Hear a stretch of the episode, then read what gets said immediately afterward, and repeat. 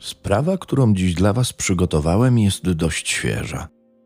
Pewnie dlatego też wzbudza ona nadal tak wiele kontrowersji. Tu ważna uwaga. Jeśli jesteś osobą wyjątkowo wrażliwą na podcasty, w których przedstawione są sprawy związane z cierpieniem najmłodszych, zastanów się, czy chcesz dalej być tu dziś z nami.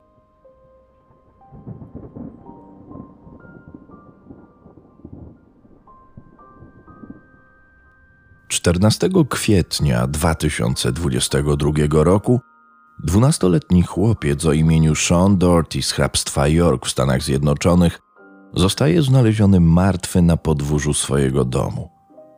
Co gorsza, zostaje on odnaleziony przez swoją wtedy już szesnastoletnią siostrę.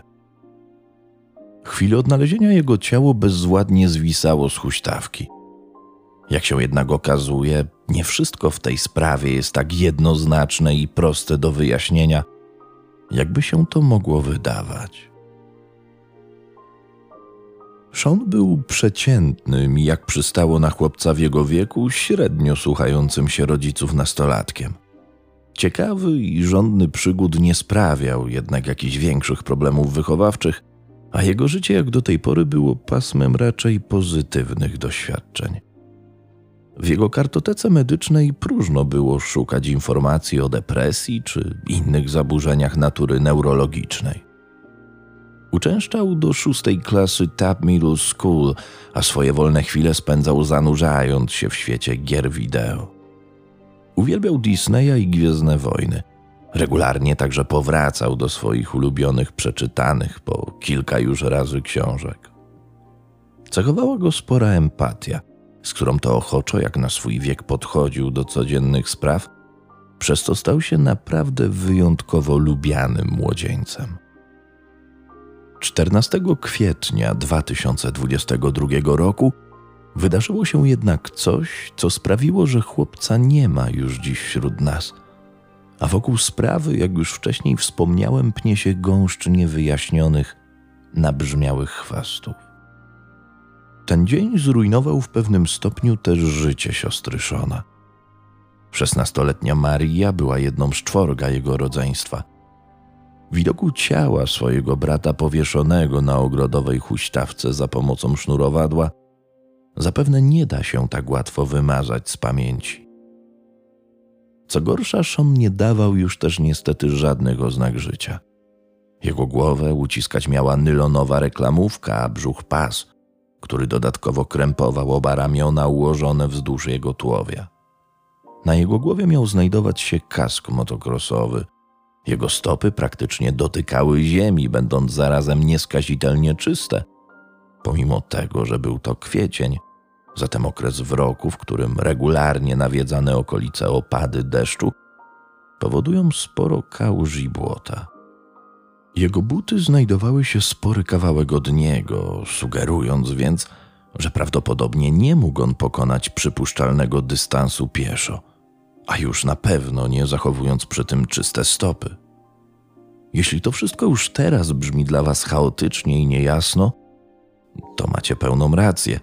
Tutaj nic nie trzyma się kupy, a śledczy, którzy powinni to jakoś ogarnąć, niezbyt sprawdzają się w swojej roli ale o tym za chwilę.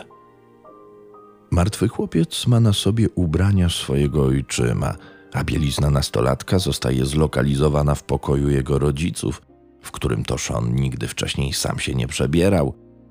Czy zatem normalną koleją rzeczy wydaje się fakt, że nastolatek ubiera majtki swojego ojczyma, następnie koszulę, spodnie i postanawia tak pobujać się na huśtawce – jak także sam mógł przywiązać wokół tułowia pas uciskający jego ramiona, co sprawiło, że w momencie odnalezienia Sean nie miał na sobie okularów, a bez nich, jak się okazuje, widział on bardzo słabo i nigdzie też bez nich się nie ruszał.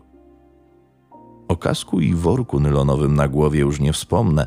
Zresztą o wielu rzeczach dziś bezpośrednio nie wspomnę, bo jak pewnie wiecie, słuchając podcasty na innych kanałach, YouTube blokuje takie treści, więc będę posługiwał się synonimami i metaforami w pewnych kwestiach. Wracając jednak do sprawy, wiadomo także, że chłopiec nie zostawił po sobie żadnych listów, notatek, nic, co mogłoby pomóc zrozumieć jego czyn, zakładając, że faktycznie postanowił zrobić to, o czym informują nas śledczy, czyli samemu targnąć się na swoje życie. Myślę, że na tym etapie dzisiejszego podcastu można śmiało zadać już jedno zasadnicze pytanie: jak? Jednymi z najczęściej pojawiających się komentarzy związanych z tą sprawą są te, w których to zadawane jest pytanie, a gdzie wtedy byli jego rodzice. Prasa informuje tutaj, że tego feralnego dnia Sean opiekował się swoim młodszym bratem. Spowodowane było to tym, iż Ramona, czyli matka Shona, musiała udać się do szpitala ze swoją mamą. Dla dwunastoletniego Shona było to dość ważne wydarzenie. Czuł się dumny z faktu, że powierzono mu tak odpowiedzialne zadanie, jakim było opiekowanie się swoim młodszym dwuletnim braciszkiem na czas nieobecności swojej matki. Wizyta u lekarza miała nie trwać dłużej jak 30 minut.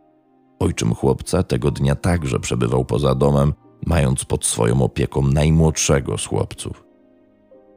W poszukiwaniu przez policję i śledczych odpowiedzi na pytanie, co stało się tego feralnego dnia, skupiono się na kontaktach z rówieśnikami chłopca, przeprowadzono wywiad w szkole z uczniami i nauczycielami, jednak wszystko wskazywało na to, że nie miał on żadnych problemów wychowawczych.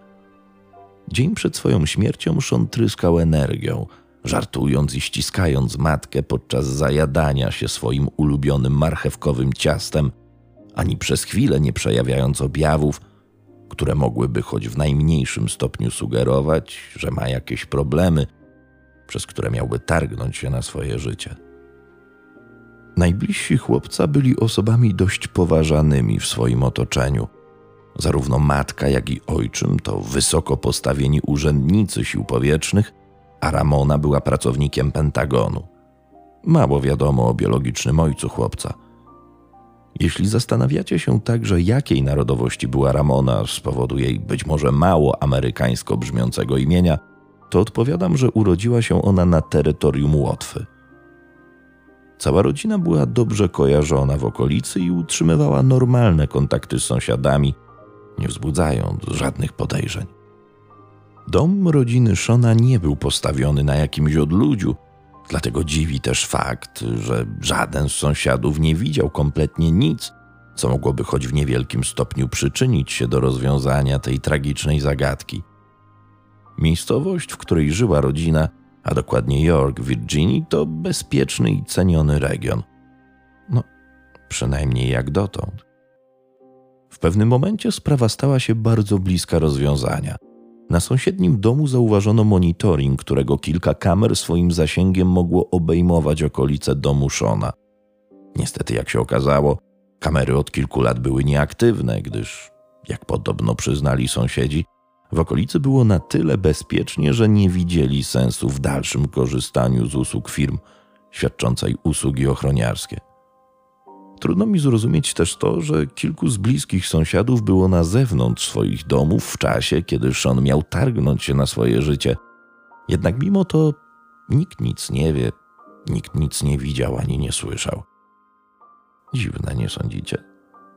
Myślę, że złudne poczucie bezpieczeństwa wywołane nienaganną opinią o okolicy zdecydowało, że matka i ojczym postanowili także nie przepłacać i nie instalować żadnych alarmów i kamer na terenie swojego domu. Jakże przydatne one mogłyby się okazać w odniesieniu do tematu i sprawy dzisiejszego podcastu. Cała rodzina też niebawem miała sprzedać dom i przeprowadzić się do Pentagonu z powodu zobowiązań zawodowych. Być może i to wpłynęło po części na taką decyzję o braku instalacji jakiegokolwiek monitoringu i alarmów. Mimo wszystko było to mało odpowiedzialne, biorąc pod uwagę fakt, że często wyjeżdżali oni na różnego rodzaju wycieczki i lubili spędzać czas poza domem. Nie trzeba tłumaczyć, że to idealna okazja dla wprawionych złodziei. Na Facebooku szybko powstała strona What Happened to Sean – która błyskawicznie zebrała wiele osób chcących poznać prawdę i rozwikłać tą zagadkę. Byłem tam i naprawdę zawiera ona masę bardzo starannie zebranych i poukładanych informacji. Polecam zatem tam zaglądnąć. Link znajdziecie w opisie pod dzisiejszym podcastem.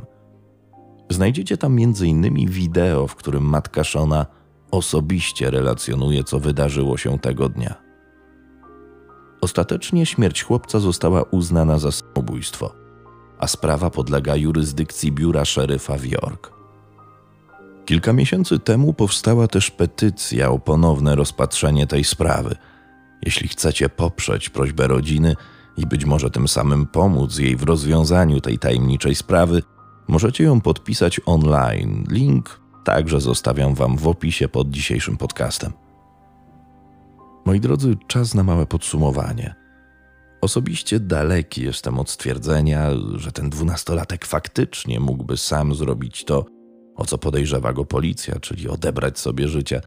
Już pomijając to, że na głowie miał worek i kask motocrossowy, to, że obwiązany był dość ciasno jakimś sznurem bądź pasem, to przede wszystkim smuci mnie tutaj zachowanie policji.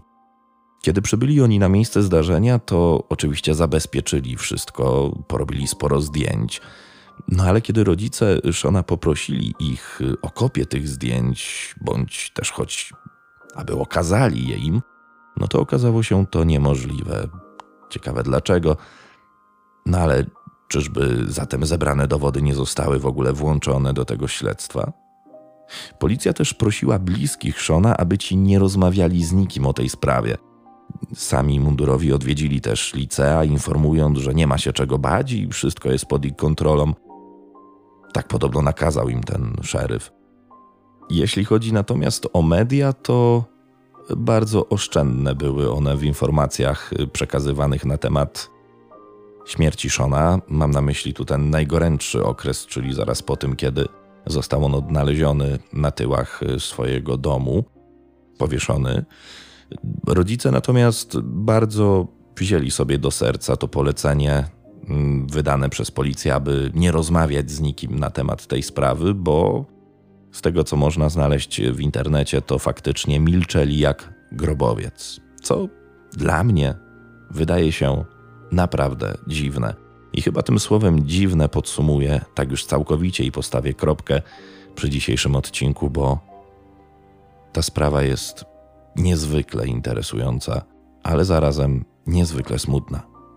Pozdrawiam Was gorąco i do usłyszenia w kolejnym odcinku na kanale Strefa Mroku.